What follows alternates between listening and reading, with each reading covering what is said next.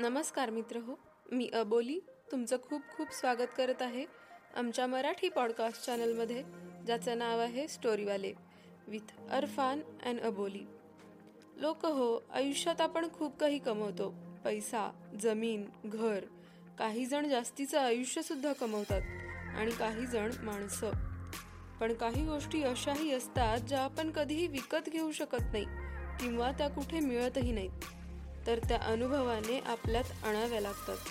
ते धडे शिकवणारी काही माणसं काही प्रसंग हे आयुष्यात आपल्याला खूप महत्त्वाचे असतात. आणि तेच प्रसंग आणि माणसं आपल्याला आयुष्य कसं जगावं हे शिकवून जातात. चला तर मग असाच एक प्रसंग कथेच्या स्वरूपातून ऐकूयात. ही कथा तुमच्यासमोर मांडतोय अरफान त्याच्या लेखणीतून आणि आवाजातून.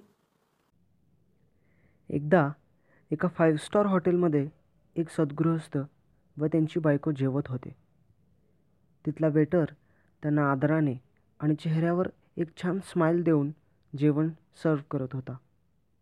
त्यांचं जेवण झाल्यानंतर त्या वेटरने त्यांना हात धुण्यासाठी हॉट वॉटर बाऊल आणि टिश्यूज आणून दिले. त्यानंतर बिल पे करण्यासाठी ते गृहस्थ वेटरकडे त्यांचं कार्ड देतात आणि पिन सांगतात. वेटर काउंटरवर जाऊन झालेलं बिल देऊन कार्ड घेऊन परत येतो आणि त्या गृहस्थांना ते देव करतो.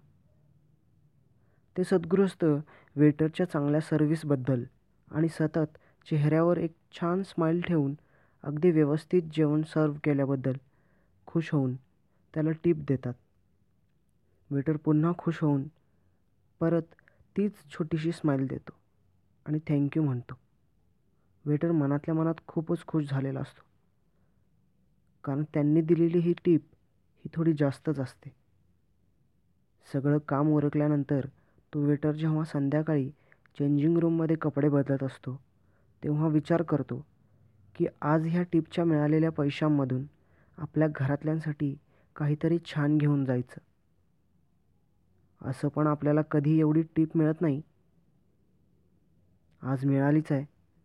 तर काहीतरी छान घेऊन जाऊयाच संध्याकाळी हॉटेलमधून बाहेर पडल्यानंतर त्याच विचारात मग्न तो युवक रस्त्याने जात असतो. जाता जाता त्याला रस्त्याकडेला हातातले कडे आणि दोरे वगैरे विकणारा एक छोटा मुलगा दिसतो. जेव्हा त्याची नजर त्या मुलावर पडते तो क्षणभर थांबतो आणि त्या मुलाकडे पाहून विचार करतो की आपण तर कमावते आहोत. आपल्या घरातील ह्याच्या वयाची मुले तर अजून शिक्षण घेत आहेत. आणि ह्या मुलाला एवढ्या लहान वयात शिक्षण न घेता कमवायला लागतं.